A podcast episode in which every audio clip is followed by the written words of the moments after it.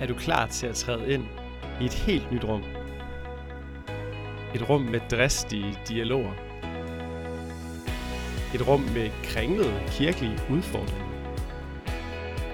Et rum med spændende samtaler om tro og om samfund. Et rum, hvor vi træder ind i spændingsfeltet. Jeg hedder David Ingemannsen, og jeg er jeres vært her på Spændingsfeltet. I dag skal det handle om kristendom og islam. Det er et emne, der bliver meget debatteret både politisk og kirkeligt i de her år, og jeg har inviteret Iben Tranholm og Johanne Etrup ind til en debat om, hvordan man som kristen, som kirke, skal forholde sig til islam.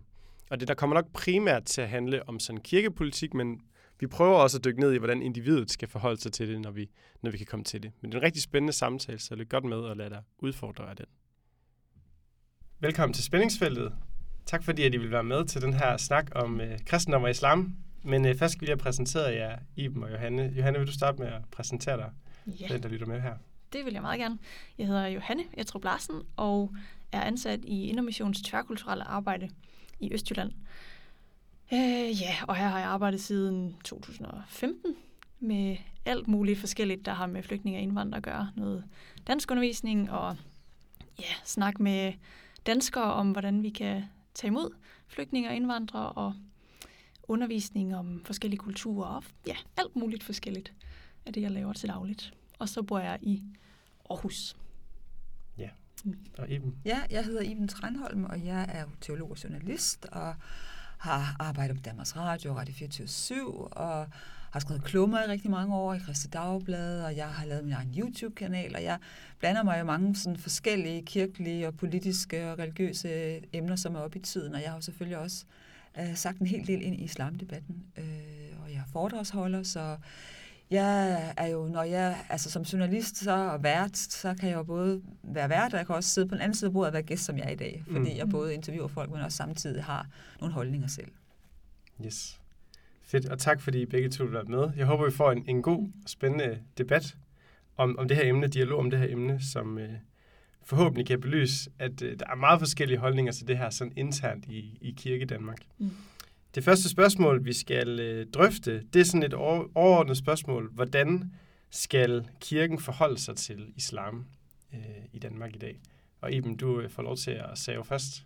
Hvad tænker du om det spørgsmål? Jamen, jeg synes jo, det er en skam, at kirken måske er en af de institutioner, at der mener mindst om islam og blander sig mindst i, det, i, i islamdebatten. Fordi sådan som jeg ser det, så sidder kirken jo med alle de ressourcer, som samfundet mangler i forhold til mange af de problemer, som folk øh, ser og mener, der er i forhold til integration, og som vores politikere jo også igen og igen peger på, at der er problemer i integrationen, og med hvordan vi skal håndtere en, en lovreligion som islam, som har nogle meget bestemte regler for, hvordan man skal leve sit liv og, og sit religiøse liv.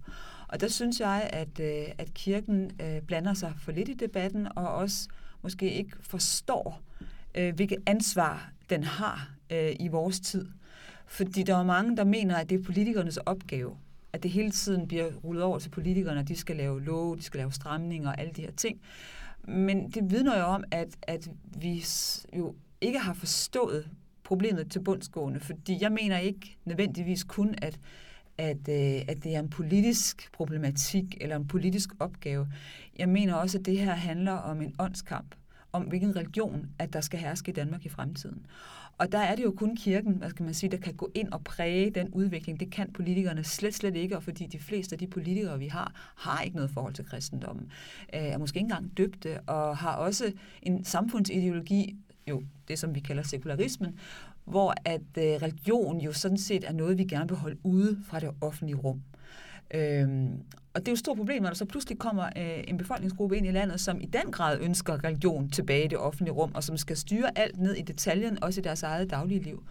Øhm, så jeg mener, det er kirkens opgave at håndtere øh, det, at islam er kommet øh, ind øh, i vores kultur, ind i vores land. Og det synes jeg, der mangler jeg i den grad en bevidstgørelse om, at det her er en åndskamp, og at religion, øh, som vi troede var noget, man bare havde i privatsfæren, at det kommer til at komme tilbage måske politik, det gør det. Øh, det, det man kan sige, det spiller jo allerede en rolle. Mm. Men også komme tilbage i samfundet. Og der tror jeg, at vi må se i øjnene, at det, der er kun to muligheder at enten så må vi se på, at Europa bliver islamiseret, fordi at det er en meget, altså islam er Europas hurtigst voksende religion. De får flere børn, end vi gør generelt, det er større familier, øh, og de er meget, meget, meget mere stolte af deres religion, end vi er, og de er meget mere selvbevidste, end vi er. Øh, så hvis den udvikling fortsætter, så vil Danmark jo selvfølgelig også blive præget af den udvikling. Eller, og det er den anden mulighed, at vi simpelthen genkristner øh, vores land og præger muslimer med kristendom. Fordi jeg tror ikke længere på sekularismen og den sekulære vej. Så jeg tror, det er et valg mellem islam og kristendom. Og der vil jeg da ønske, at kirken øh, først og fremmest vil styrke de kristne værdier blandt os selv først og fremmest. Men også påvirke muslimer i kristen retning, fordi vi kan jo se i Mellemøsten, at der er rigtig mange muslimer i de farlige områder, der konverterer til kristendom i øjeblikket. Og jeg synes, det er synd, at der slet ikke er nogen kristen påvirkning her. Øh, sådan noget, man i hvert fald lægger mærke til. Øh, jeg ved godt, der er lommer, og jeg ved godt, at I her i Mission sikkert også godt et stort stykke arbejde. Det kan Johanne fortælle om lige om et øjeblik. Men bredt set, så kan man sige, så kommer der ikke rigtig noget for kirken. Der er nogle små projekter rundt omkring, hvor man gerne vil, vil, øh, vil påvirke muslimer i kristen retning, men det er jo, vi snakker om marginaler. Det er jo ikke en bred holdning for kirken, og det synes jeg er, er trist, fordi at øh, politikerne har slet ikke forstået i virkeligheden, hvad det her det handler om. Ja, der er i hvert fald rigeligt at tage fat i, og det er jo altid en fordel at få lov til at være nummer to, for så kan man allerede nu begynde at tilpasse lidt. Så øh, Johanne, nu får du lov til at, at komme med din, tak. Dit indspark. Ja. ja. Øhm, jamen, altså, jeg vil sige, jeg er enig i meget af, af det, du siger i virkeligheden, fordi jeg tror virkelig også, det er, øh, det er kirkens rolle at gå ind og være en, en, øh, en stemme i samfundsdebatten, men jeg synes godt nok også, det er svært. Altså det er svært, at man som hele, hele kirken skal kunne sige noget øh, på vegne af ja, alle kristne på en eller anden måde øh, om hele islam, fordi begge dele bare er så mega bredt. Jeg synes bare, der er så, der er så stor forskel på, om vi snakker om øh, islam som religion, eller vi snakker om den enkelte muslim. Og øhm, ja, Ja, det synes jeg faktisk, det tror jeg er sådan min, min, øh, min hovedtanke om det første spørgsmål her egentlig, at øh, er det den enkelte kristne, der skal gå ind og snakke med den enkelte muslim, eller er det kirken som institution, der skal gå ind og på en eller anden måde øh, forholde sig til islam som, som religion? Det synes jeg godt nok er noget sværere. Øhm. Synes du, det er kirkens opgave at skulle påvirke det danske samfund i en mere kristen retning? Altså påvirke mm. muslimer i en mere kristen retning? Ja, det tror jeg, man kan gøre på mange forskellige måder egentlig. Jeg synes, at kirken i hvert fald skal fortælle, hvad, øh, jamen, hvad går kristendommen ud på? Hvad er det, vi som kirke tror på? Måske mere end at gå ind og, og fortælle om, hvad det er, islam gør forkert. Øhm, men jeg tror sagtens, at kirken kunne komme ind og netop være en meget mere markant øh, stemme i, øh, i samfundsdebatten. Jeg tror at tit, det ved ikke, om det er også sådan den, den danske måde at være lidt konfliktsky på, at, at kirken har, har nogle gange, efter min mening, øh, holdt sig lidt i baggrunden, hvor i hvert fald nogen inden for islam er mere markante at sige, at det er sådan her, vi mener, og det står vi fast på. Altså jeg vil sige, jo, det største problem er jo egentlig splittelsen blandt de kristne. Mm. Og den svækkelse, der har været af den kristne tro, som jo gik forud for indvandring. Det er jo mm. virkeligheden det, der er konsekvensen af vores, man kan sige, vi har jo tænkt, jeg kan huske, da jeg voksede op der i 70'erne og 80'erne, der tænkte man jo, om kristendom, det var sådan noget tilbagestående, og det var, nu var der den moderne verden, og det havde vi ikke længere brug for. Ingen havde forestillet sig, at religion kunne komme tilbage og i og med, at der var en anden religion, der kom ind i landet. Det var der ikke mm. nogen, der havde forestillet sig. Så vi ser jo på mange måder nu altså konsekvensen af vores eget frafald og den svækkelse, der har været af den kristne tro. Og der tror jeg bare, der er, er rigtig mange i kirken, som er meget i tvivl om, hvad der så er det rigtige at mene, fordi der hersker den her ideologi om, at det er vigtigt at være et godt menneske. Og det er jo blevet sådan, at hvis man er kritisk over for religionen islam, så kan man meget hurtigt øh, føle sig udelukket i visse kirkelige miljøer, fordi man så bliver opfattet som et ondt menneske eller som en racist, eller det der er værre. Øh, og der, jeg er fuldstændig enig med dig i, at man bliver nødt til at skelne mellem den enkelte muslim og så religionen islam. Så jeg tror, at, jeg tror, at du har ret i, at vi skal ikke bruge så meget krudt på at kritisere alt det, der er forkert ved islam. Fordi jeg synes, noget af det, som der er ved, jeg i hvert fald er ved at køre træt i, det er de her altså gentagende argumentationer omkring, hvad der er forkert i islam. Og det ved vi alle sammen efterhånden godt. Men jeg kunne godt tænke mig at høre noget om, hvad folk egentlig, ikke så meget hvad de er imod, men hvad de er for. Fordi det store problem med islam, det er jo, at de fylder et tomrum ud, som vi selv har. Fordi hvis vi var var en stærk kristen kultur, så ville islam være en lille, en lille minoritet, som, som ikke behøver at fylde så meget, som de gør. Men grunden til, at de fylder så meget, det er jo fordi, vi har mistet vores identitet, vores kristne identitet, øh, og ved ikke rigtig længere, hvem vi er. Og derfor er vi også splittet omkring det. Så jeg tror, vi skal bruge krudtet på at finde ud af, hvad vi er for selv, før vi begynder øh, at, at bruge så meget tid på at kritisere islam. Det er der masser af mennesker, der gør hver eneste dag på de sociale medier. Jeg tror, det, altså, hvis man skal sige, vi bliver nødt til at stoppe øh, islams og sharia-lovens indflydelse i Danmark, så handler det ikke om at kritisere den, så handler det om at styrke os selv. Og hvordan vi på en eller anden måde kan stå sammen og få en fælles identitet, få nogle fælles værdier igen. Det er det, der er det allerstørste problem. Det er i virkeligheden det her tab af sammenhold, fællesskab, fælles tro, troen på noget, der er, er, er større end bare mig og min individualisme og sådan nogle ting. Så jeg tror, det er rigtig vigtigt, at kirken måske først og fremmest forsøger at at, at samle folk igen og styrke kristendommen indad til, fordi hvis ikke vi selv er kristne og muslimer ser et bedre eksempel, hvordan skulle de så kunne blive påvirket af det? Fordi det, der gør, at mange muslimer bliver kristne, det er jo fordi, de ser et eksempel på en levet tro, der er bedre end deres egen. Hvor der er mere fred, hvor der er mere kærlighed, hvor der er mere frihed. Så hvis ikke vi udstråler det selv, så kan vi jo godt have en holdning til det, men så forandrer det jo ikke noget. Mm. Men lige nu, der tal, synes jeg også, at du, øh, du taler meget om, om, øh, om Danmark som et kollektivt kristent land på en eller anden måde. Jamen, det er det, jeg siger, der er problemet, at vi ikke længere er. Men at det er lidt... Øh, altså, det skal tilstræbes at blive det mere som sådan en kollektiv som land. Jeg tror, det er vigtigt at tage nogle beslutninger lige nu, fordi, som jeg sagde før, Altså, jeg tror, der er to øh, fremtidsscenarier for Europa. Det gælder ikke bare Danmark. Altså, det er enten altså, en voldsom islamisering, som bare galopperer derud af. Vi kan se, det sker i mange områder i Europa nu med ghettoer. Øh, og I Belgien er der lige kommet et nyt islamisk folkeparti, som meget gerne vil have indført bestemte love i forhold til sharia i det offentlige rum. Og det er jo klart, det vil vokse i og med, at at islam vokser i Europa. Det er Europas hurtigst voksende religion. Samtidig har vi en meget svækket kristendom, men den ligger der jo og slummer, kan man sige. Mange er døbte, uden de praktiserer deres tro. Altså at genopleve det. Ikke som en hellig krig, men simpelthen et spørgsmål om at styrke os selv, fordi det, det er en kamp om, hvilken Gud, der skal herske i Europa. Jeg tror ikke på den sekulære vej længere, hvor vi bare alle sammen har frihed til at mene, hvad vi vil, og så kan vi dyrke vores religion i det private. For vi kan se, at islam tænker ikke på den måde. Altså det er en samfundsindretning.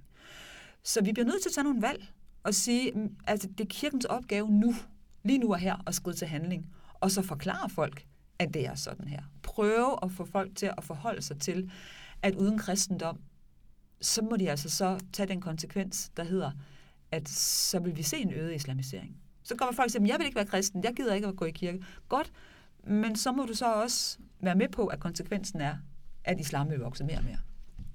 Ja, og altså det er jo, hvis vi lige bliver det, altså Johanne, vil du også sige, at du, øh, vil du også arbejde for, at altså at kirken skal, vil du også sige, at kirken skal stå for det arbejde? Altså kirken skal stå for at kæmpe mod, øh, at islam vokser som religion i Danmark, og at kirken skal kæmpe imod islamisering af danske værdier. Mm, det kommer an på, hvad kæmpe imod betyder, fordi jeg vil jo ikke sige, at vi og det hører jeg egentlig heller ikke dig sige, at vi skal kæmpe imod islam på den måde, men vi mere skal kæmpe for det, vi egentlig selv står for. Øhm, og blive bedre til, både som, som enkeltpersoner og som kirke, at sige, vi står faktisk fast på vores holdninger, og øh, vi tror faktisk, vi har noget at komme med, i stedet for, som vi måske nogle gange gør, at putte os lidt for meget øhm, og være konfliktsky. Ja. Det er måske også bare, fordi kirken meget lidt kommer til at ligge under for den politisk korrekte agenda, ja. som jo gerne vil se alle religioner som ligeværdige, og et Danmark som et frit samfund, hvor man kan dyrke sin religion, som man vil. Og det synes jeg absolut er noget, vi skal blive ved med at, at, at stå fast om, at man har religionsfrihed i Danmark. Ja. Men religionsfrihed fungerer bedst i et kristent samfund. Og det vil sige, at hvis ikke der er en majoritet, der er kristen, og ligesom, hvad skal man sige, siger, at det er fint, vi har nogle minoritetsgrupper, det kan være buddhister, det kan være jøder, det kan være øh, muslimer, hvis ikke der er en kristen majoritetskultur, som vi skal, hvad skal man sige, fører an eller sørger for den åndsfrihed, så kan vi jo se nu, at det skrider. Vi kan se, at det skrider. Så derfor er det vigtigt, at der er en kristen majoritetskultur, fordi religionsfrihed, som jeg sagde før, fungerer bedst i et kristne samfund. Det kan man se øh, overalt i verden. De kristne samfund er der, hvor der er en højeste grad af frihed. Hvis vi mister kristendommen, øh, så er jeg bange for, at vi kommer til at se øh, nogle totalitære tendenser, indtil at islam får så meget, hvad skal man sige, fodfæste, fordi de simpelthen rent demografisk øh, kommer i overtal, og dermed dem, ad demokratisk vej kan indføre sharia-loven. Så hvis ikke vi påvirker dem åndeligt, øh, ved at de simpelthen bliver overbevist om, at der er en bedre vej til Gud end deres mm. egen, så tror jeg ikke, at vi kan bevare Europa kristen. Og det er den kamp, jeg synes er vigtigt, fordi hvis ikke, uanset om det er vores, vores hvad skal man sige, af-kristne, eller jeg vil næsten sige antikristne regeringer, øh, som får lov til øh, at eller de er jo sådan set allerede ved magten, eller om det er islam, det vil betyde et ikke-kristen samfund. Og det er jeg bange for. Jeg er bange for et samfund, der ikke længere er kristen, fordi så kan jeg bare se, at vi mister den frihed, som vi før har haft. Fordi det er takket være kristendom, at vi har haft så vid udstrækning af frihed, også politisk set. Mm. Så hvis vi mister det, og der mener jeg, at kirken bør se sin opgave nu og sige, vi bliver simpelthen nødt til at gøre, hvad vi kan, ikke mindst for at genkristne vores egne. Fordi ellers så ender det her altså et sted, hvor vi ikke kan regne med at have det samfund, vi kender i dag. Og det kan nemlig også være min bekymring. Altså et er, hvordan det ser ud i dag, men hvordan ser det ud om 50 år? Netop, du nævnte lige en bibemærkning, at øh, mange muslimer får flere børn end de etniske danskere. Kan vide, hvordan det så kommer til at se ud. Ja, det netop... ved vi jo i, i, forhold til de, i forhold til de demografiske fremskrivninger. Ja, ja. Så, er det, så er slaget sådan set allerede tabt. Mm. Fordi at de vil øh, simpelthen øh, vokse i mm. antal. Og det gælder over hele Europa.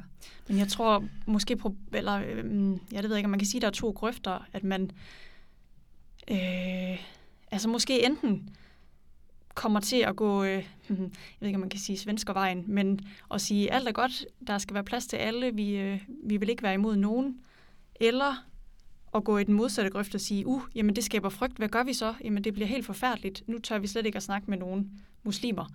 Øh, så jeg ved ikke, jeg synes, det er svært at finde den gyldne mellemvej imellem de to grøfter på en eller anden måde, som jeg i hvert fald synes, jeg oplever øh, jeg, op, i, i debatten. Jeg, jeg oplever egentlig, at muslimer hellere vil tale med, øh, eller bedre forstår øh, andre mennesker, som er religiøse. Altså, ja. de kan bedre tale med en kristen, end de kan tale med en, der er fuldkommen mm. øh, akristen, ukristen, øh, mm. fuldkommen sekulær person, og respekterer egentlig også kristne, fordi de har en tro. Ja. Det er meget sjovt, nu har jeg blandet mig rigtig meget i debatten, men jeg har aldrig, faktisk får aldrig nogensinde nogen negative kommentarer fra muslimer. Nej. Mest fra, fra øh, sekulære, ateistiske danskere. Og så spurgte jeg engang muslim, så siger jeg til ham, jeg, jeg får aldrig nogensinde sådan nogle negative kommentarer fra muslimer. Så siger han, det er fordi du er kristen. Og det ja. respekterer de jo, fordi du er troende. Så der har vi jo allerede som kirke, øh, i så sekulært et land som Danmark, og ateistisk kan man måske også godt sige, eller ikke troende land, der har vi jo allerede jeg skal sige, en, en indgang til at tale med muslimer, som andre ikke har. Fordi vi forstår, jeg forstår jo godt, hvorfor at en muslim tager tørklæde på. Mm. Altså jeg forstår godt, hvorfor de gerne vil, vil altså, at deres liv går ud på at følge Guds lov. Det kan jeg sagtens forstå. Så er det min opgave som kristen at vise dem, at de måske har fået en fejlopfattelse af, hvem Gud er. Og der findes en anden vej. Det er jo så min opgave. Øh, og der tror jeg meget mere, at der kunne vi gøre meget, meget mere som kirke. Mm. Altså for at, ligesom, at, at, at tænde et lys. Fordi mange muslimer er jo også i tvivl om deres tro. Altså, de oplever også ting, hvor de tænker, ah, altså for eksempel i Mellemøsten, så er der mange, der forlader islam, fordi de ser i Iran og Irak og Syrien, ser de jo forfærdelige ting, som bliver begået af islamistisk styre. Øh, der er mange, der har forladt islam på grund af ISIS. Mm. Øhm, ja. Der er også mange i Iran, som er trætte af islam, for de kan se, at systemet fungerer simpelthen ikke, og de er meget skuffet, og de bliver kristne. Ja. Så, så det er jo, altså, vi skal jo tænke på, at de er også i tvivl. Og der har vi mulighed for som kristne at præge dem med det, vi tror på. Og mange muslimer siger jo, når de konverterer, det er jo fantastisk, den frihed, jeg har fået. Hvorfor har I ikke fortalt mig om jeres Gud noget før? Og der synes jeg, vi sover lidt. Vi synes, vi gemmer os lidt for meget. i forhold til simpelthen at altså, gå ud med noget mere evangelisering, som først og fremmest jo handler om at skabe personlige relationer Ja. med muslimer. Ikke? Ja, lad, og lad os lige prøve at dykke lidt mere ned i, altså, øh, jeg synes, et, et godt billede, som jeg godt kan lide at bruge på det, det kan man selvfølgelig ikke se i en podcast, det er lidt dumt, men altså, den måde, vi møder islam på, altså, øh, Iben, når du for eksempel bruger det ord som kamp, åndskamp, øh, så virker det meget som sådan en konfrontatorisk måde at møde islam på, hvor at der jo helt klart vil være en anden position, som vil være, at man har en idé om, at man mere skal sådan tage hinanden i hænderne. Nu kan man ikke se det vel, men sådan, at det er to forskellige metaforer for, hvordan møder vi? Møder vi øh, med udstrakte arme, eller møder vi på en eller anden måde i en konfrontation? Altså, hvordan, øh, hvad tænker jeg om de to billeder? Og, og ind i det også, hvordan, øh, hvilke initiativer, eller hvilke konkrete ting, hvis vi går lidt længere ned imod det konkrete, synes I, kirken skal gøre i mødet med, med muslimer? Altså igen synes jeg, at det kommer meget an på, om vi snakker islam som religion, eller vi snakker den enkelte muslim. Men så snakker Øhm. vi lige den enkelte muslim, eller i hvert fald lidt længere nede på, ja. Eller hvis man er i et område med muslimer, eller noget i den stil, man har. Ja. noget arbejde der. Ja. Øhm, jeg har selv boet i en såkaldt ghetto i nogle år, øhm, og var helt vildt glad for det, og rigtig glad for også mine mange muslimske øh, naboer. Og øhm, ja, jeg har mange oplevelser derfra, men, men blandt andet to forskellige oplevelser, hvor den ene var en, en rigtig god ven, hvor vi netop havde venskabet som det primære, og så fortalte vi os om, hvad det var, vi troede på, og altså holdt den på egen banehandel og sige, jeg tror sådan og sådan, og hun kunne fortælle om, hvad hun troede på, og så kunne vi på en eller anden måde så påvirke hinanden jo, men på en positiv måde. Øhm, og så var der en anden af mine naboer, hvor jeg ret hurtigt fik en opfattelse af, at jeg var hendes missionsprojekt. Så hun skulle have mig til at være muslim, og det var, det var egentlig derfor, vi havde noget med hinanden at gøre. Og det var enormt ubehageligt, og har i hvert fald fået mig til at tænke på, øh, hvordan, hvordan jeg selv egentlig møder for eksempel muslimer. Øhm, ja, og jeg tror ikke, man kommer ret langt med den, den måde at, øh, at møde det enkelte menneske på. Hvad er vigtigst for dig, når du så møder din muslimske veninde der? Er det vigtigst for dig, at hun bliver mere, det er jo lidt nogle ladedor, men at hun bliver mere dansk i den forstand, at hun måske bliver bedre til at tale dansk, og måske, lad os sige, hun ikke øh, brugte sit tørklæde, eller et eller andet. Hvad, altså, altså, ville det være fint for dig, hvis hun fortsatte med sin islamiske kultur, men blev kristen? Eller vil du gerne, vil du gerne have, at hun også tager den kristne kultur til sig, som vi har i Danmark? Hmm. Jeg tror, man kan begge dele. Øhm, man snakker nogle gange om sådan push og pull øh, konvertitter, hvor altså, om man sådan ligesom bliver øh, skubbet ind i kristendommen, eller trukket lige så stille draget øh, til. Så jeg tror, det vil være forskelligt fra, fra den enkelte person til den enkelte person, om det er det ene eller det andet. Og jeg tror, for mig at det ikke så vigtigt. Altså selvfølgelig er det svært, hvis man bliver ved med at... Øh, ja, hvad ved jeg, hvis man tager til Mekka og på pilgrimsrejse, selvom man er blevet kristen, altså hvad skal det næsten til for, at man, kan man godt det som, som kristen, eller er man så i virkeligheden stadigvæk muslim, for eksempel. Men, øhm, men jeg tror også, der er meget, der bare kultur. Altså er det, er det specielt kristent og øhm, den rundt om juletræet, for eksempel? Er det ikke bare en, en, en dansk tradition, som egentlig ikke har noget med kristendommen at gøre? Hvad vil du sige til samme spørgsmål, Liben? Og Jamen- også til det andet spørgsmål fra før. Jamen, altså kamp, hvis vi går til Bibelen, som jeg har et eksemplar her til at ligge ved siden af mig, øhm, så er Bibelen jo en, en bog, der beskriver en voldsom kamp mellem øh, lysets, lyset og så de mørke kræfter. Øh, der er nogle forskel på Bibelen og, og Koranen, og det er, at øh, Jesus er nævnt i Koranen, men Mohammed er ikke nævnt i Bibelen, fordi Mohammed kommer først cirka 600-700 år efter. Men jeg synes, når man snakker om islam, så er det jo vigtigt at forstå, hvad er det for en spiritualitet, der ligger bag? Hvad er det? Hvad er udgangspunktet i islam? Og der synes jeg, at man får øh, god hjælp til at forstå, hvad det er, man er op imod, hvis man læser i første, Johannes' første brev, øh, kapitel 2, vers 22. Og der står, Hvem er en løgner, om ikke den, der benægter, at Jesus er Kristus? Antikrist er den, der fornægter faderen og sønnen. En hver, som fornægter sønnen, har heller ikke faderen. Den, der bekender sønnen, har også faderen. Og det siger jo noget, noget meget væsentligt om islam. Fordi hvad er islam bygget på? Den er bygget på øh, et oldkirkeligt kætteri, som hedder den arianske strid. Arius var en munk, der øh, i 400-tallet benægtede, at Kristus var guddommelig, altså han havde en guddommelig natur. Og det er det, Mohammed bygger videre på. Det er en benægtelse af, at Jesus er Guds søn. Det vil sige, det er en antikristen religion. Og det har det været fra begyndelsen af. Og det vil sige her, hvis vi skal så tage det alvorligt, der står jo hans første brev, det vil sige, at den, som fornægter sønnen, har heller ikke faderen. Det vil sige, de har et forkert gudsbillede. Det er simpelthen et kristen kalderi. Og i de første århundreder betragtede man jo øh, den muhammedanske bevægelse som et kristen kætteri, fordi man netop benægtede, at Jesus var Guds søn. Koranen beskriver ham som en profet, men det vil sige, at han jo er et almindeligt menneske, øh, men ikke Guds søn. Og det her, hele den her inkarnation, altså Gud bliver menneske, det er så fremmed for muslimer. De synes, det er blasfemisk, og det, der kan de slet ikke være med. Og jeg synes, her snakker vi jo ikke om den enkelte muslim, her snakker vi om åndelige kræfter. Altså dæmoniske kræfter, som går ind og laver en ny religion, der benægter det, som kristendommen er, netop Guds åbenbaring i Kristus. Og jeg synes, det er vigtigt, at når man, når man har med så voldsomme kræfter at gøre, øh, løgn og sandhed, lys og mørke, så er det jo ikke nok bare at have en dialog. Så bliver du nødt til at forstå, øh, at her er der altså åndelige kræfter på spil, som kræver bøn og faste, og som kræver, at du er i tæt hvad skal man sige, forbindelse med Gud, hvis du går ind i den kamp. Og det kan du ikke klare selv. Altså, der bliver du nødt til at være tæt allieret med Kristus, når du taler med muslimer og beder om vejledning. Og du bliver nødt til måske også at gøre nogle personlige ofre for, at, at du kan øh, få den her person til at se lyset. Uh, fordi de lever jo i en form for vildfarelse. Og det er jo det, man ikke må sige i dag, fordi alle religioner ligesom skal være lige. Men vi bliver nødt til at tage vores eget hellige skrift alvorligt. Og jeg synes, det her, øh, lige præcis det her skriftsted, det var faktisk en syrisk nonne, der gjorde mig opmærksom på det. Hun sagde, at vi bliver nødt til at forstå, at vi har med antikrist at gøre her. Ikke som en, altså, en figur, men hvad skal man sige, en ånd, som ikke vil bekende, at Jesus Kristus er Guds søn.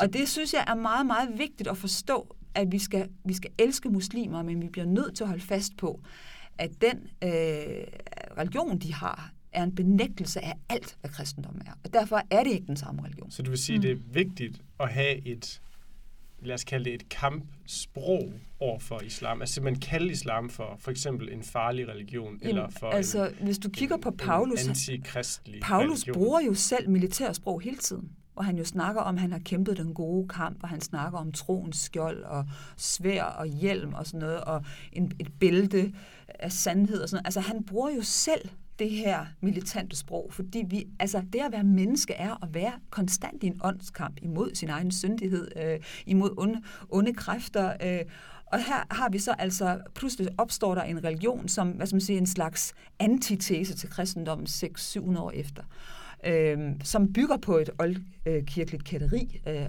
et oldkirkeligt kristenkætteri. Og jeg synes, man bliver nødt til at tage de historiske øh, fakta med, og sige, jamen, jamen altså sådan en dialog, øh, kan vi have en dialog om det her? Fordi det handler rent faktisk om løgn og sandhed. Fordi hvis Jesus Kristus er Guds søn, så er Mohammed ikke Guds profet, så er han en falsk profet. Og hvis Mohammed er Guds profet, så er Jesus Kristus ikke Guds søn. Og der, altså, du bliver nødt til at tage et valg. Og du kan ikke hæve det begge dele, for det giver logisk ikke mening. Og det, og det er det, vi er op imod. Og det vil jeg sige, det, det, det er voldsomme åndskræfter. Og Bibelen vidner jo om de her voldsomme åndskræfter. Altså læs Johannes åbenbaring. Øh, det er voldsomme sager, og, og det er det spændingsfelt, vi står i. Så derfor synes jeg, at det giver god mening at tale om kamp, fordi Bibelen selv bruger det sprog om det.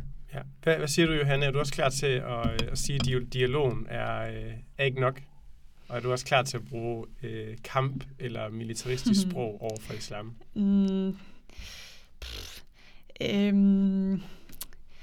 Altså igen synes jeg, det kommer rigtig meget an på, om vi snakker om islam som religion, eller vi snakker om den enkelte muslim. Altså vi har jo aldrig brugt kampsprog over for en, den enkelte muslim, som jeg står over for. Men, øh, og jeg vil nok i det hele taget ikke bruge kampsprog, men det siger nok mere om min personlighed, tror jeg. Men, øh, men man skal ja. ikke gå i dialog med islam som religion? Nej, altså jeg tror, jeg er ganske enig i, at det er to forskellige øh, billeder af Gud, og det er slet ikke på nogen måde den samme øh, religion, vi snakker om, når vi snakker om kristendom og islam. Øh, men, men jeg er heller ikke sikker på, at det altid hjælper noget at bruge alt for mange kamptermer egentlig. Altså kommer vi ikke bare til at stå over for hinanden og råbe Altså, jeg, frem tror, for at... jeg, jamen, jeg tror bare, det er vigtigt, hvis man skal have en... Og jeg er ikke, jeg er ikke imod dialog, fordi man kan sige, at samtale er jo, er jo det, som forandrer mennesker. Jeg tror bare, det er vigtigt som kristen at gøre sig klart, hvad det er for en åndelighed, vi har med at gøre. Ja. Så man ikke lyver for sig selv. Altså, at man siger, okay, det er, det her, øh, det er den her realitet, jeg går ind i. Øh, hvad kan jeg så gøre? Og der vil jeg sige, nej, man skal selvfølgelig ikke bruge et kampsprog over for en muslim, for så vil, man jo, så vil de jo klart gå til modangreb. Mm. Men, men du bliver nødt til åndeligt at forberede dig. Øh, og det Ja. vil sige, du bliver nødt til at bede. Du kan ikke bare altså, selv finde på en eller anden form for øh, samtale, og så tænker du, så, så går det nok. Du bliver nødt til at alliere dig med lysets kræfter, når du går ind i samtalen. Det, det betyder ikke, at du skal bruge kampsprog, når du taler med en muslim, men du skal forstå, hvad det er, det her handler om. Mm. Og muslimer, øh, og det ved vi jo, for der er mange, der omvender sig i Mellemøsten i øjeblikket, at de kan bevæges Mm. i en anden retning. Men det kan godt være, at, at øh, og det ved vi jo, altså hvordan at, at destruktive åndelige kræfter forsøger at lave benspænd hele tiden. Det er derfor, at du er op imod, som jeg siger, altså voldsomme kræfter, så du skal, du skal jo du skal forberede dig. Og det skal du gøre åndeligt, og det er derfor, jeg snakker om en åndelig kamp. Og hvis ikke vi forstår, at hele evangeliet jo handler om en åndelig kamp, det er jo også voldsomt, hvad der sker med Jesus, før han bliver korsfæstet. Det er jo også en voldsom kamp, han er ude i, selvom han ikke gør direkte modstand. Han vælger frivilligt øh, at gå ind i døden, men det er jo voldsomt, hvad der foregår. Og det er jo også destruktive åndelige kræfter, der vil have ham, ham op på korset. Så Bibelen er jo fyldt med den slags eksempler. Og jeg mener, at vores kristne liv er jo en kamp. Det er en kamp hele tiden. Mm. Øh, fristelser, øh, forhindringer, alle mulige ting, som du skal overkomme. Så troens liv er en kamp, og det skriver Paulus også igen og igen og igen. Så derfor synes jeg ikke, at man, altså, at man optrapper en eller anden konflikt. Jeg synes bare, at man altså, ser det her for, hvad det er. Men det er jo ikke bare islam. Altså, den kamp foregår jo også i forhold til den enorme sekularisme, der er, og mange af de andre ting, der foregår i vores Mm. samfund, så det er jo ikke kun islam. Mm. Jeg tror faktisk også, problemet er, at vi, øh, ja, måske der igen to grøfter, at vi enten kommer til at sige, jamen så er det hele en kamp, og både en åndelig kamp, men så fører det også nemt til, så er det så også en kamp mod den enkelte muslim, og mod øh, islam som religion. Eller også så bliver det sådan, huha, nej, nej, det er slet ikke, det, der er slet ikke noget kamp, og så glemmer vi, at den åndelige kamp, som jeg er ganske enig i, at den er der. Øhm, Altså, man kan sige, det som er de kristnes våben, det er jo i virkeligheden altså en kærlighed, som er en anden form for kærlighed, end den verden kender. Og det er jo det, der rører muslimer i den sidste ende. Det Ja. er jo den her uh, kærlighed, fordi at, at, at islam, sådan som jeg forstår det, bygger jo i vid udstrækning på frygt. ja. Man er altid bange for, at man ikke gør Gud nok tilfreds. At Gud hele tiden, at Gud er lidt lunefuld. Alle er lidt lunefuld. Du ved aldrig helt, det er sådan, jeg har hørt muslimer fortælle mig om det. Man ved aldrig helt, hvornår han er tilfreds. Og det vil sige, at du lever i konstant frygt. Muslimer er ekstremt orienteret omkring helvede. Øh, og jeg har set rigtig mange videoer på, på YouTube med de her, nogle af de allerstørste muslimske prædikanter i verden, og de taler alle sammen om frygten for helvede, fordi det er simpelthen mm. det, der driver muslimen, det er, at det skal, skal bare undgå for enhver pris. Mm. Så når de oplever den godhed og den kærlighed og den frihed, der ligger i evangeliet, og det strømmer ud af de kristne, så er det klart, det er fantastisk, hvis du lever i sådan et frygtunivers. For Mm. Bibelen siger jo hele tiden, frygt ikke. Mm. Så det er jo der, man på en eller anden måde skal forsøge at bevæge dem over, og, find, og så de oplever og erfarer, at der er en anden, en anden vej til Gud. Ja. Vi, øh, der er simpelthen lige, i hvert fald to ting, vi lige hurtigt skal nå, og uh, at vi kunne godt nok snakke længe om det her. Men så øh, et spørgsmål, som binder an ved det, og så et helt konkret øh, enkelt muslim møde spørgsmål til sidst. Så i forbindelse med det, øh, der er jo nok helt klart nogen, jeg kan ha- høre dem i mine ører, der vil sige, at det ikke er at vise kærlighed og tale øh, meget militaristisk om islam, og tale om den fare, islam er, og sige, at det er en farlig religion, og de her ting. Øh, vil I, altså, ja, hvad vil I sige til den objection? Altså, er øh, det at vise kærlighed til islam måske ikke lige præcis øh, ikke at tale om dem på den måde? Hvad tænker I om det spørgsmål? Altså, kunne man sige, at kærlighed også bliver vist igennem det sprog, man bruger om den religion? Og nok nogle lidt korte svar. Ja. øhm, altså som kristen, så tror jeg jo på, at det er Jesus, der er vejen, sandheden og livet.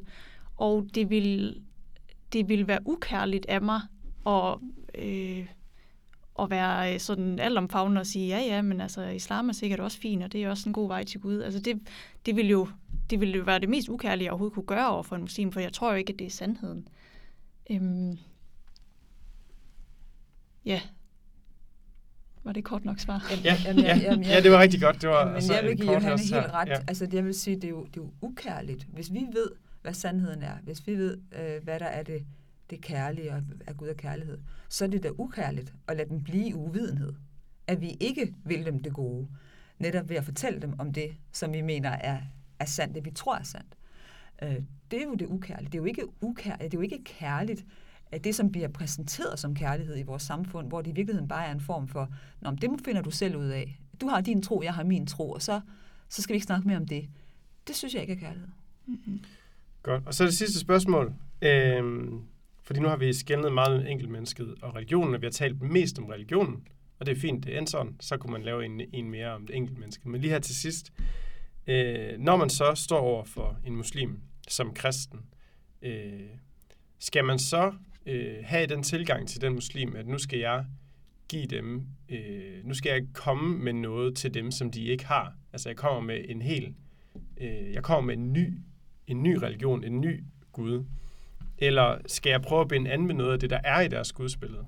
Skal jeg prøve at sige, vi har fællestræk og binde an ved det? Altså kommer jeg med noget helt nyt, eller går jeg i samtale med noget, der allerede er i den Altså, det tænker jeg er en ret forskellig approach til at møde en muslim og tale med dem om tro. Hvad tænker jeg om det her til sidst? Jeg tror, begge dele kan fungere, og jeg tror, man i sidste ende havner samme sted egentlig. Altså om man knytter an ved, vi, vi tror begge to, at Jesus er en historisk person. Du tror på, at han er profet, jeg tror, at han er Guds søn. Altså om man, om man starter der, og så alligevel finder man jo ud af i den samtale, at vi havner forskellige steder ved forskellige konklusioner omkring Jesus, hvis det nu er der, man starter. Eller om man starter mere konfrontatorisk med, du tror på det her, jeg tror på det her, og vi er slet ikke enige. Øhm, så for mig at se min egen personlige erfaring, og det, der passer bedst med min personlighed, det er at starte der, hvor vi er enige, men så egentlig i dialogen.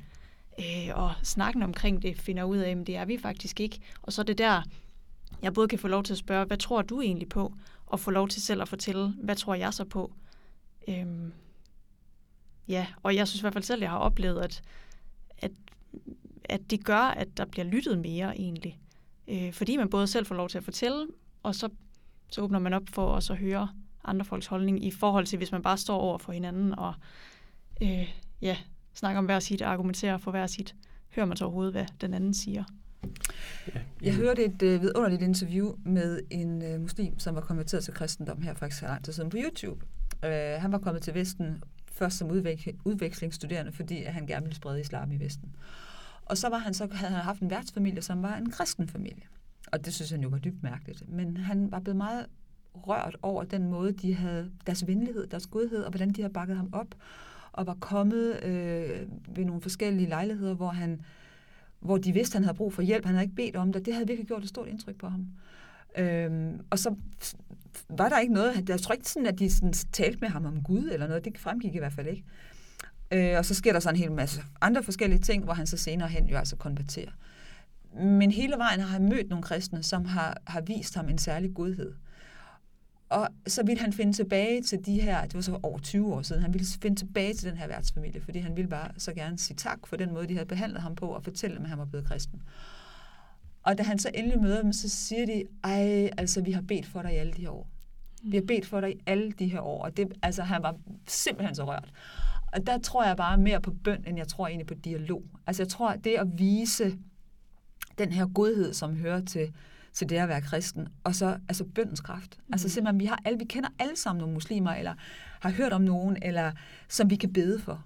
Og det tror jeg på mange måder har en større effekt, end vi selv sidder og tænker, Øj, hvad skal jeg nu sige, og hvordan skal jeg overbevise den, og sådan noget. Ikke? Altså fordi øh, vi kan kun så et frø.